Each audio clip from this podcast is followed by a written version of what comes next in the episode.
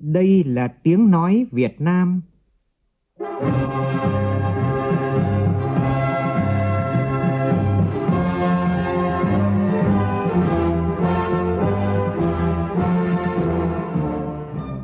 là tiếng nói Việt Nam, phát thanh từ Hà Nội, thủ đô nước Cộng hòa xã hội chủ nghĩa Việt Nam.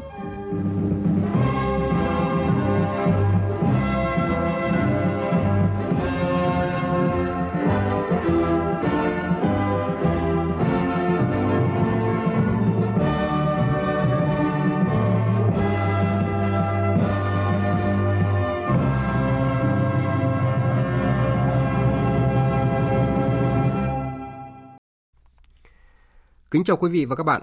Mời quý vị và các bạn nghe chương trình Thời sự sáng thứ Bảy ngày 22 tháng 8 năm 2020, tức ngày 4 tháng 7 năm canh tí của Đài tiếng nói Việt Nam. Chương trình có những nội dung chính sau đây.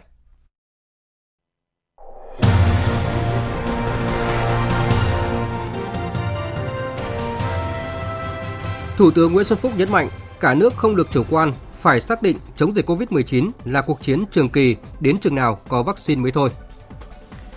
Văn phòng Thường trực Ban Chỉ đạo Trung ương về phòng chống thiên tai cho biết, việc thủy điện Mã Đổ Sơn ở Trung Quốc xả lũ không tác động lớn đến lũ ở Việt Nam. Trong khi đó, đêm qua và dạng sáng nay, mưa to vẫn chút xuống các tỉnh miền núi phía Bắc, đe dọa đến an toàn hồ đập và nguy cơ xảy ra những vụ sạt lở đất.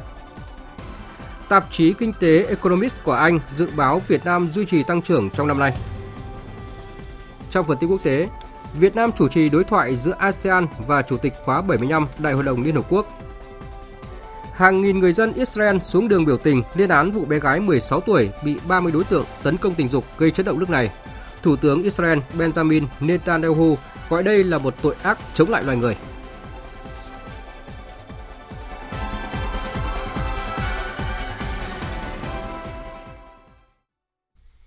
Bây giờ là nội dung chi tiết.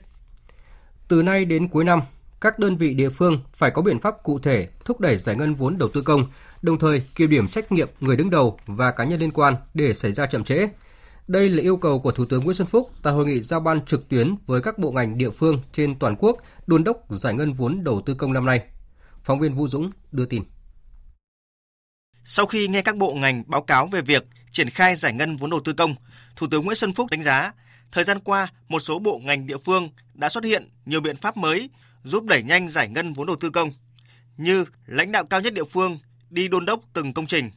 Nhiều tỉnh ủy, thành ủy ban hành nghị quyết nêu cao vai trò của hệ thống chính trị, nhất là người đứng đầu, thường xuyên giao ban đôn đốc giải ngân, báo cáo chính phủ điều chuyển vốn của ngành mình cho các dự án cấp bách khác do không tiêu hết tiền. Thủ tướng cũng phê bình nhiều địa phương giải ngân rất chậm.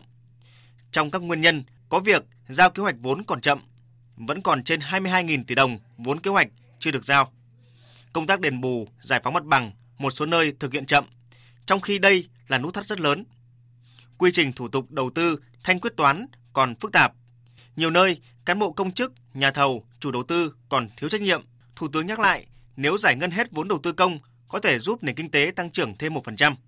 Do đó, lãnh đạo 31 bộ, cơ quan trung ương và 13 địa phương đang có tỷ lệ giải ngân đạt dưới 35%, nhất là những đơn vị có tỷ lệ giải ngân đạt dưới 15%, cần nghiêm túc rút kinh nghiệm, ra soát, chấn chỉnh, có biện pháp giải ngân hết vốn đầu tư cho năm nay. Tinh thần là phải đẩy mạnh giải ngân hết số vốn còn lại các bộ các ngành. Mà nếu chúng ta không làm điều đó, ta phải cương quyết có chế tài kèm theo để xử lý vấn đề này đơn chỗ. mà không chứ giải ngân bao giờ là việc làm, là tăng trưởng, là thu nhập, là công trình dự án cho đất nước. Nhiều thứ kèm theo là vật liệu xây dựng được tiêu thụ, tất cả những vấn đề như vậy rất lớn. Chứ không có ý nghĩa là chỉ là giải ngân không đâu chúng ta hiểu vấn đề này để tập trung sức tốt hơn. Và vì sao nhiều địa phương chưa làm tốt vấn đề này? Đó là câu hỏi mà chúng tôi phải đặt ra với các đồng chí hôm nay. Thủ tướng cũng yêu cầu gắn trách nhiệm của bí thư thành ủy, tỉnh ủy, chủ tịch ủy ban nhân dân các địa phương, bộ trưởng trưởng ngành đối với việc giải ngân hết vốn đầu tư công. Tổ chức cá nhân nào làm chậm thì phải kỷ luật nghiêm.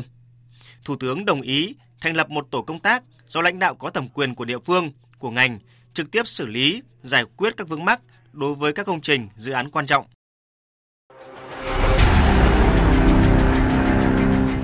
Đẩy lùi COVID-19, bảo vệ mình là bảo vệ cộng đồng.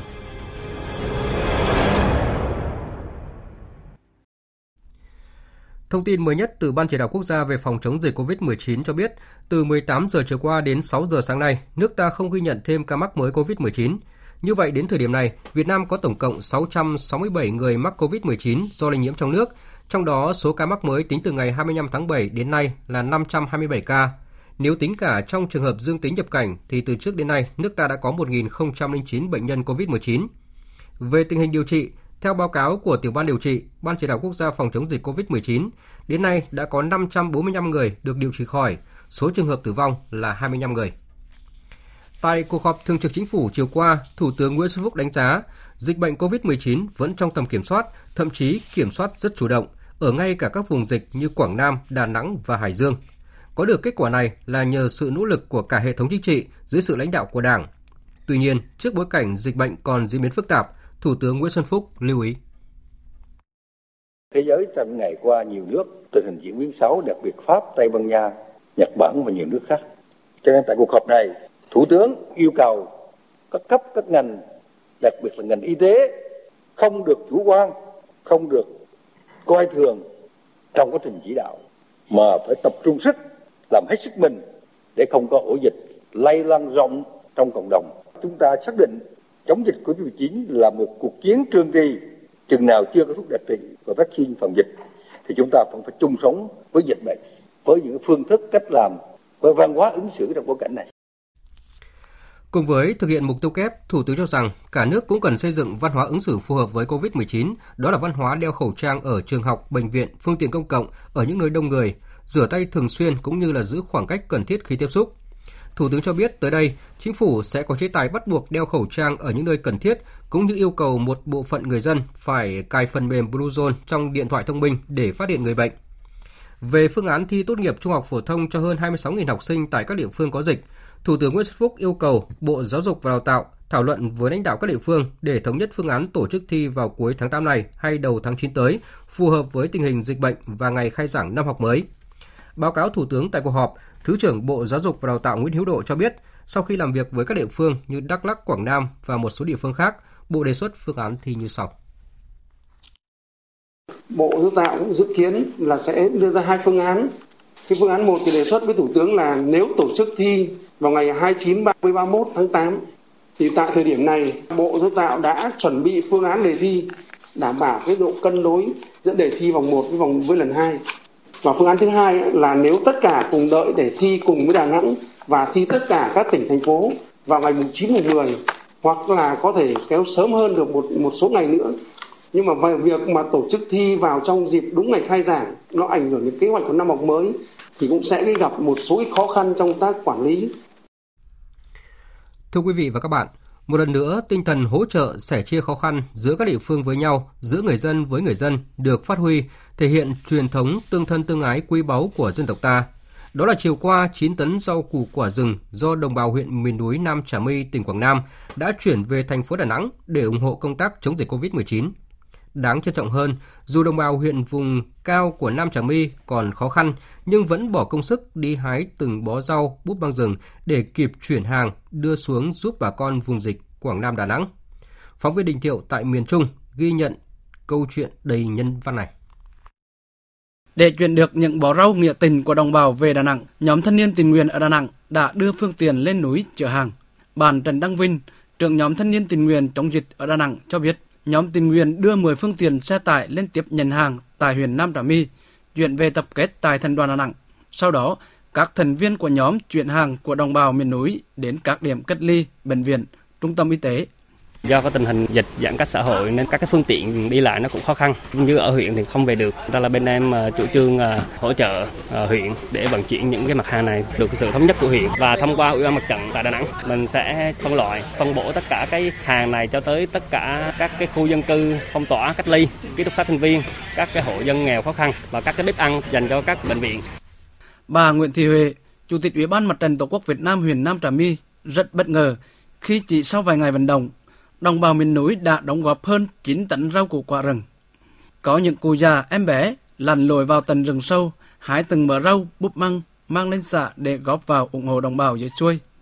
Theo bà Nguyễn Thị Huệ, chuyến hàng thứ hai từ Nam Trà My sẽ chuyển về thành phố Tam Kỳ, tỉnh Quảng Nam vào sáng 27 tháng 8 tới.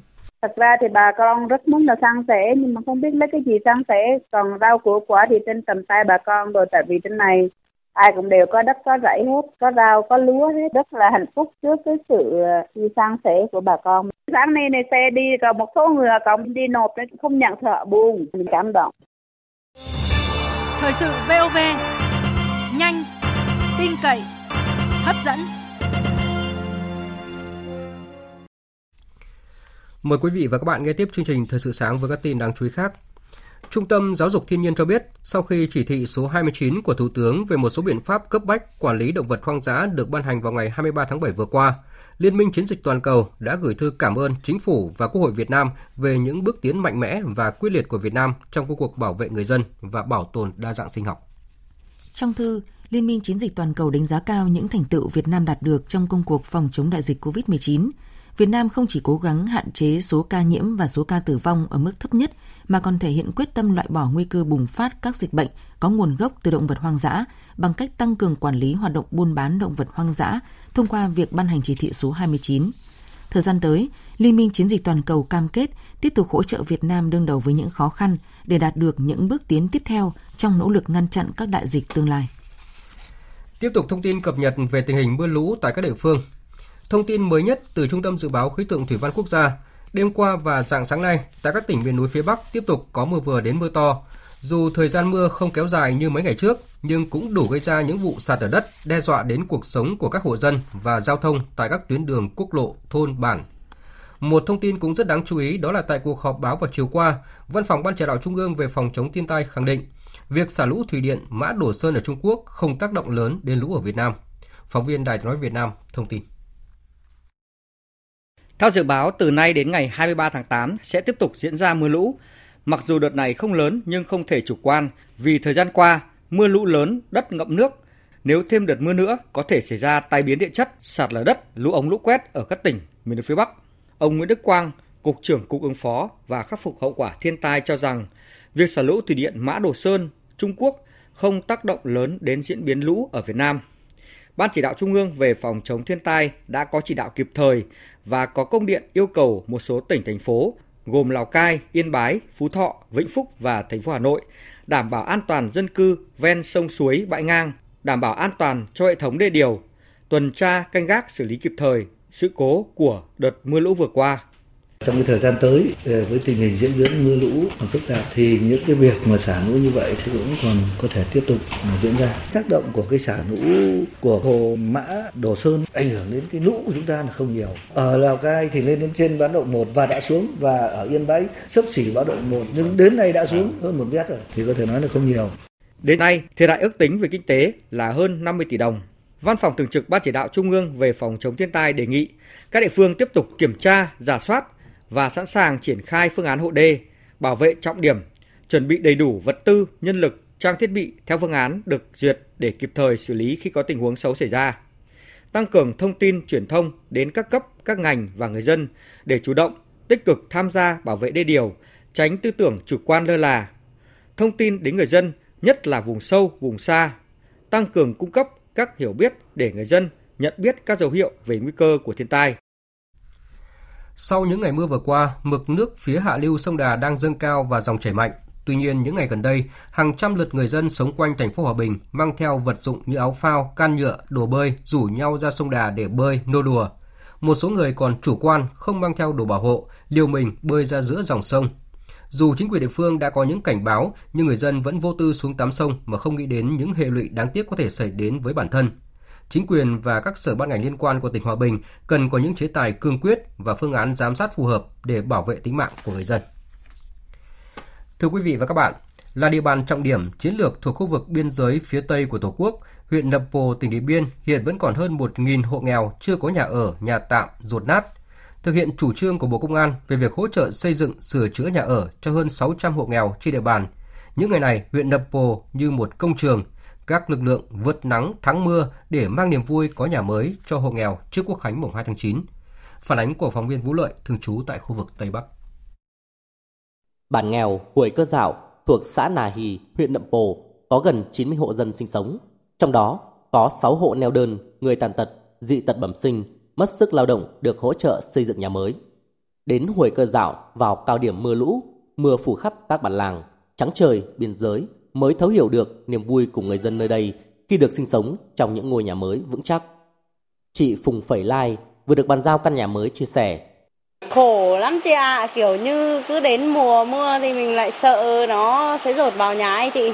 Nó với lại vừa còn con cái nữa rồi lại khổ.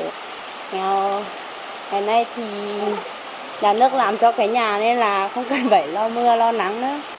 Ông Ngô Xuân Chiến, Bí thư Đảng ủy xã Nà Hì cho biết, triển khai chủ trương hỗ trợ xây dựng, sửa chữa nhà mới cho hộ nghèo do Bộ Công an phát động, xã đã hoàn thành bàn giao 40 trên 65 nhà cho người dân. Số nhà còn lại đã chuẩn bị xong nền, tập kết được vật liệu, máy móc, thiết bị đến địa điểm xây dựng. Xã phấn đấu chậm nhất đến ngày 30 tháng 8 sẽ hoàn tất. Mặc dù tổng cái giá trị cái nhà nó chỉ khoảng 50 triệu đồng thôi, tuy nhiên đây đối với người dân thì là một trong những cái khối tài sản rất là thiết thực và nếu như không có cái chương trình hỗ trợ này thì gần như người dân không thể tự làm nhà được, rất nhiều hoàn cảnh khó khăn. Nên là đây là một trong những chương trình rất là thiết thực đối với người dân. Thực hiện kế hoạch của Ủy ban nhân dân tỉnh Điện Biên về triển khai chủ trương của Bộ Công an hỗ trợ làm nhà cho hộ nghèo huyện Nậm Pồ, các đơn vị công an tỉnh, Bộ Chỉ huy Quân sự tỉnh, Bộ Chỉ huy Bộ đội Biên phòng tỉnh Điện Biên, Đoàn Kinh tế Quốc phòng 379 được giao nhiệm vụ phối hợp thực hiện với Ủy ban nhân dân huyện Nậm Pồ xây mới, sửa chữa 615 nhà với kinh phí hỗ trợ gần 30 tỷ đồng do Tập đoàn Điện lực Việt Nam tài trợ. Sau hơn 2 tháng triển khai chương trình, với những nỗ lực bất chấp thời tiết mưa lũ, các đơn vị đã hoàn thành hơn 300 ngôi nhà bàn giao cho người dân sử dụng trên địa bàn 12 xã. Hơn 140 nhà khác đang gấp rút thi công, số còn lại đang tập kết vật liệu, máy móc, khung mái về địa điểm. Hiện đang là cao điểm mưa lũ và chỉ còn khoảng 10 ngày nữa để các đơn vị phải xây dựng hoàn thành xong số nhà còn lại theo kế hoạch. Đây là một khối lượng công việc rất lớn, thi công dàn trải trên một đại công trường rất rộng, khó khăn về giao thông. Tuy nhiên, với quyết tâm đưa niềm vui nhà mới đến cho hộ nghèo trên địa bàn trước Quốc khánh mùng 2 tháng 9, Thưa quý vị và các bạn, chủ trương hỗ trợ làm nhà cho hộ nghèo huyện Nậm Pồ là một chương trình ý nghĩa thể hiện sự quan tâm của Đảng, Nhà nước và xã hội đối với đồng bào dân tộc thuộc hộ nghèo nơi biên giới. Điều này không chỉ giúp đồng bào nghèo trên địa bàn có nơi ở ổn định cuộc sống mà còn góp phần đảm bảo an ninh trật tự trên địa bàn, tạo tiền đề để địa phương tập trung phát triển kinh tế, xã hội, an ninh, quốc phòng.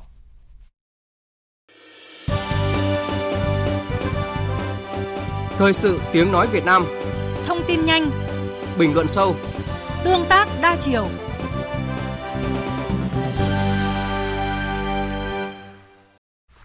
Mời quý vị và các bạn nghe tiếp chương trình Thời sự sáng của Đài Tiếng nói Việt Nam. Theo tạp chí Economist của Anh, năm nay là thời điểm tốt mà các nhà kinh tế học gọi là hội tụ tiến hóa, mô tả việc các nền kinh tế nghèo phát triển nhanh hơn các nền kinh tế giàu và do đó khoảng cách thu nhập thu thập được thu hẹp Bài viết nhận định một số nền kinh tế mới nổi vẫn sẽ tăng trưởng, đó có thể là Trung Quốc, Ai Cập và Việt Nam. Theo bài báo, trong một cuốn sách mới mang tên Năng suất toàn cầu, xu hướng, động lực và chính sách, Ngân hàng Thế giới đã sử dụng một thuật toán để sắp xếp nhiều khối liên minh các quốc gia, tìm kiếm các nhóm dường như sẽ hội tụ với nhau. Dựa trên năng suất của 97 nền kinh tế kể từ năm 2000, Ngân hàng Thế giới xác định 5 nhóm nước, trong đó có 3 nhóm buồn nhất rơi vào các nước khá nghèo. Nhóm thứ tư gồm một số nền kinh tế lớn có tiềm năng như Argentina, Brazil, Indonesia, Mexico và Nam Phi. Nhóm thứ năm là nhóm thành công nhất bao gồm tất cả các nền kinh tế phát triển cũng như 16 thị trường mới nổi hiện nay, chẳng hạn như Trung Quốc, Ấn Độ, Malaysia, Thái Lan và Việt Nam. Hầu hết các thành viên của nhóm cũng đều thực hiện tốt trên thước đo độ phức tạp về kinh tế do giáo sư Ricardo Husman của trường đại học Harvard và Cesar Hidalgo của Viện Công nghệ Massachusetts phát triển. Các quốc gia đạt điểm cao nếu xuất khẩu của họ vừa phong phú và riêng biệt, gồm nhiều loại sản phẩm khác nhau mà ít quốc gia khác có. Với vai trò Chủ tịch Ủy ban ASEAN tại New York, Mỹ, hôm qua Đại sứ Đặng Đình Quý, trưởng phái đoàn đại diện thường trực Việt Nam tại Liên Hợp Quốc, đã có sáng kiến tổ chức và chủ trì đối thoại giữa các đại sứ trưởng phái đoàn các nước ASEAN tại Liên Hợp Quốc và ông Volkan Bukir, Chủ tịch khóa 75 Đại hội đồng Liên Hợp Quốc. Mục đích của cuộc họp là nhằm trao đổi về các ưu tiên của Chủ tịch Đại hội đồng Liên Hợp Quốc trong khóa 75 và các biện pháp thúc đẩy hợp tác giữa ASEAN và Đại hội đồng Liên Hợp Quốc trong thời gian tới. Ông Bokia cho biết, ưu tiên đầu tiên trong khóa 75 Đại hội đồng Liên Hợp Quốc là tổ chức thành công phiên thảo luận cấp cao và phiên họp kỷ niệm 75 năm thành lập Liên Hợp Quốc trong tháng 9 tới dưới hình thức kết hợp trực tuyến và trực tiếp do phải áp dụng các biện pháp phòng dịch COVID-19. Ông cũng đánh giá cao vai trò đóng góp của ASEAN tại Liên Hợp Quốc – và mong muốn các nước ASEAN, trong đó Việt Nam và Indonesia hiện là ủy viên không thường trực Hội đồng Bảo an Liên Hợp Quốc sẽ góp phần vào thúc đẩy đoàn kết thống nhất của Liên Hợp Quốc và Hội đồng Bảo an. Các đại sứ, trưởng phái đoàn các nước ASEAN khẳng định sẽ duy trì các công việc của tổ chức và cam kết tăng cường hợp tác chặt chẽ giữa ASEAN và Văn phòng Chủ tịch Đại hội đồng Liên Hợp Quốc trong thời gian tới. Hơn 400 đại biểu là học giả, lãnh đạo doanh nghiệp, đại diện chính phủ và đại diện ngoại giao đã tham dự hội thảo bàn tròn lần thứ 6 mạng lưới các viện nghiên cứu ASEAN Ấn Độ, sự kiện do Bộ Ngoại giao Ấn Độ và Thái Lan tổ chức dưới hình thức trực tuyến trong hai ngày qua. Tin của phóng viên Phan Tùng thường trú tại Ấn Độ. Với chủ đề ASEAN Ấn Độ, tăng cường quan hệ đối tác trong kỷ nguyên hậu Covid, hội thảo tập trung bàn luận năm chủ đề liên quan tới sự phát triển của ASEAN, Ấn Độ trong giai đoạn sau đại dịch COVID-19. Đó là cơ hội cho ASEAN và Ấn Độ, tầm nhìn của ASEAN với khu vực Ấn Độ Dương, Thái Bình Dương và sáng kiến hai đại dương Ấn Độ Dương, Thái Bình Dương. Hội thảo là cơ chế thu hút sự tham gia của các viện nghiên cứu, nhà hoạch định chính sách, học giả, giới truyền thông và đại diện doanh nghiệp của cả hai bên. Sáng kiến này ra đời năm 2009, được coi là nơi đưa ra các định hướng chính sách cho hợp tác trong tương lai với các chính phủ. Một thông tin quốc tế đáng chú ý khác trong vòng 24 giờ qua, đó là Đại hội Đảng Dân Chủ tại Mỹ chính thức đề cử cựu Phó Tổng thống Mỹ Joe Biden làm cử viên của đảng này trong cuộc đua trở thành Tổng thống Mỹ năm nay. Đây được coi là sự kiện quan trọng trong đời sống chính trị Mỹ, mở đường cho chiến dịch tranh cử gấp rút khi ngày tổng tuyển cử của Mỹ sắp tới gần. Tại đại hội, ông Biden đưa ra kế hoạch xây dựng lại nước Mỹ, chú trọng tạo thêm công an việc làm cho người dân. Ông Biden cũng cam kết triển khai một chiến lược quốc gia để đối phó với đại dịch COVID-19, vốn đang tàn phá nước Mỹ hết sức nặng nề. Ngay sau Đại hội Đảng Dân Chủ, Đảng Cộng Hòa cũng sẽ tổ chức đại hội vào tuần sau, từ ngày 24 đến 27 tháng 8. Dự kiến ông Donald Trump sẽ có bài phát biểu chấp nhận đề cử của Đảng Cộng Hòa từ Nhà Trắng. Cuộc tổng tuyển cử bầu Tổng thống Mỹ sẽ diễn ra vào ngày 3 tháng 11 tới. Các bộ trưởng quốc phòng Anh, Đức và Pháp hôm qua tuyên bố hợp tác quốc phòng ba nước sẽ không bị ảnh hưởng sau khi Anh rời Liên minh châu Âu. Phát biểu sau cuộc gặp đầu tiên với người đồng cấp Anh và Pháp theo định dạng nhóm E3, Bộ trưởng Quốc phòng Đức Annegret Kramp-Karrenbrand nhấn mạnh. Werde ich beginnen, ähm, der Brexit, äh, das ist kein Geheimnis. Đối với chính phủ Đức và cá nhân tôi, việc Anh rời Liên minh châu Âu là vô cùng đáng tiếc. Tuy nhiên, như tôi đã nói, ba nước có nhiều lợi ích chung và cấu trúc tương đương, trong đó có cả lĩnh vực quân sự. Dù trong tương lai, Vương quốc Anh có thể không còn là thành viên của Liên minh châu Âu nữa, nhưng họ vẫn là một quốc gia châu Âu, và các công dân châu Âu đều có lợi ích khi tất cả cùng nhau bảo vệ an ninh của mình. Rất đông người dân Israel hôm qua đã xuống đường biểu tình lên án vấn nạn cưỡng hiếp sau vụ một trẻ vị thành niên 16 tuổi bị khoảng 30 đối tượng tấn công tình dục gây chấn động nước này. Thủ tướng Israel Benjamin Netanyahu gọi đây là một tội ác chống lại loài người. Vụ việc gây chấn động trên xảy ra tại một khu nghỉ dưỡng ở thành phố Elat. Theo tờ Haaretz, nạn nhân ra ngoài uống rượu với bạn hồi tuần trước và bị một nhóm gồm khoảng 30 người đàn ông cưỡng hiếp sau khi trở về khách sạn. Một số thậm chí còn quay lại cảnh tượng sau khi đoạn băng ghi hình về vụ cưỡng hiếp tập thể tàn bạo này được đăng tải trên mạng, cảnh sát đã ngay lập tức tiến hành điều tra. Ba đối tượng tình nghi đã bị bắt giữ và cảnh sát đang truy tìm những đối tượng khác. Vừa rồi là các tin thời sự quốc tế đáng chú ý. Tiếp tục chương trình thời sự chiều nay sẽ là một số tin sáng nay sẽ là một số tin thể thao đáng chú ý.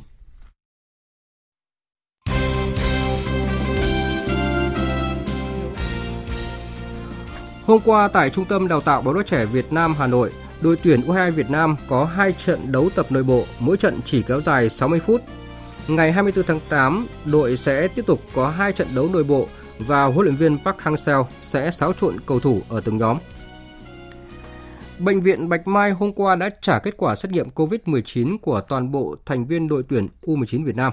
Kết quả xét nghiệm RT-PCR cho thấy toàn bộ đội tuyển đều âm tính – sau khi đảm bảo an toàn sức khỏe, hôm nay thầy trò huấn luyện viên Philippe Chustier rời Hà Nội di chuyển đến trung tâm bóng đá trẻ PVF ở Hưng Yên để tập luyện đến ngày 28 tháng 8. Chuyển sang tin bóng đá quốc tế, câu lạc bộ Stevin đã trở thành nhà vô địch Europa League mùa giải năm nay sau khi đánh bại câu lạc bộ Inter Milan trong trận chung kết diễn ra dạng sáng nay tại thành phố Cologne của Đức với tỷ số 3-2. Đây là chức vô địch Europa League lần thứ 6 của đội bóng Tây Ban Nha. Sau gần 6 tháng trì hoãn do ảnh hưởng của dịch COVID-19, hệ thống giải quần vợt ATP Tour sẽ thi đấu trở lại vào ngày hôm nay.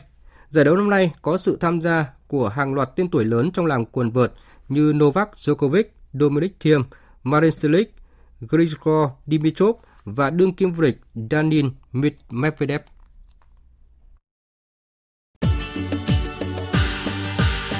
Dự báo thời tiết Phía Tây Bắc Bộ, sáng và đêm có mưa rào và rông rải rác, cục bộ có mưa vừa mưa to gió nhẹ, nhiệt độ từ 23 đến 32 độ. Phía Đông Bắc Bộ có mưa rào và rông vài nơi, riêng vùng núi phía Bắc sáng và đêm có mưa rào và rông rải rác, cục bộ có mưa vừa mưa to, gió Đông Nam cấp 2, cấp 3, nhiệt độ từ 24 đến 33 độ. Các tỉnh từ Thanh Hóa đến Thừa Thiên Huế, ngày có mưa rào và rông rải rác, cục bộ có mưa vừa, mưa to, đêm có mưa rào và rông vài nơi, gió Tây Nam cấp 2, cấp 3, nhiệt độ từ 24 đến 33 độ. Các tỉnh ven biển từ Đà Nẵng đến Bình Thuận có mưa rào và rông vài nơi, riêng chiều tối có mưa rào và rông rải rác, gió Tây Nam cấp 2, cấp 3, nhiệt độ từ 24 đến 34 độ. Tây Nguyên và Nam Bộ có mưa rào và rông vài nơi, riêng chiều tối và tối có mưa rào và rông rải rác, gió Tây Nam cấp 2, cấp 3, nhiệt độ từ 21 đến 34 độ. Khu vực Hà Nội có mưa rào và rông vài nơi, riêng chiều và tối có mưa rào và rông rải rác, gió Đông Nam cấp 2, cấp 3, nhiệt độ từ 24 đến 33 độ. Dự báo thời tiết biển, Bắc Vịnh Bắc Bộ, Nam Vịnh Bắc Bộ, Vịnh Thái Lan, khu vực quần đảo Hoàng Sa thuộc thành phố Đà Nẵng có mưa rào và rông rải rác, tầm nhìn xa trên 10 km, giảm xuống 4 đến 10 km trong mưa gió nhẹ. Vùng biển từ Quảng Trị đến Quảng Ngãi có mưa rào rải rác và có nơi có rông, tầm nhìn xa trên 10 km, giảm xuống 4 đến 10 km trong mưa, gió Tây Nam đến Nam cấp 3, cấp 4. Vùng biển từ Bình Định đến Ninh Thuận, khu vực giữa Biển Đông, khu vực Nam Biển Đông, khu vực quần đảo Trường Sa thuộc tỉnh Khánh Hòa có mưa rào và rông vài nơi, tầm nhìn xa trên 10 km, gió Tây Nam cấp 4. Vùng biển từ Bình Thuận đến Cà Mau có mưa rào rải rác và có nơi có rông, tầm nhìn xa trên 10 km, giảm xuống 4 đến 10 km trong mưa, gió Tây Nam cấp 4, cấp 5. Vùng biển từ Cà Mau đến Kiên Giang, đêm có mưa rào và rông rải rác, tầm nhìn xa trên 10 km, giảm xuống 4 đến 10 km trong mưa, gió Tây Nam cấp 3, cấp 4. Khu vực Bắc Biển Đông có mưa rào và rông rải rác, tầm nhìn xa trên 10 km, giảm xuống 4 đến 10 km trong mưa. Phía Bắc gió nhẹ, phía Nam gió Tây Nam đến Nam cấp 4. Thông tin dự báo thời tiết vừa rồi đã kết thúc chương trình thời sự sáng nay của Đài Tiếng nói Việt Nam. Chương trình do biên tập viên Nguyễn Cường biên soạn và thực hiện với sự tham gia của phát thanh viên Hồng Huệ và kỹ thuật viên Mai Hoa. Chịu trách nhiệm nội dung Nguyễn Vũ Duy. Cảm ơn quý vị và các bạn đã dành thời gian lắng nghe.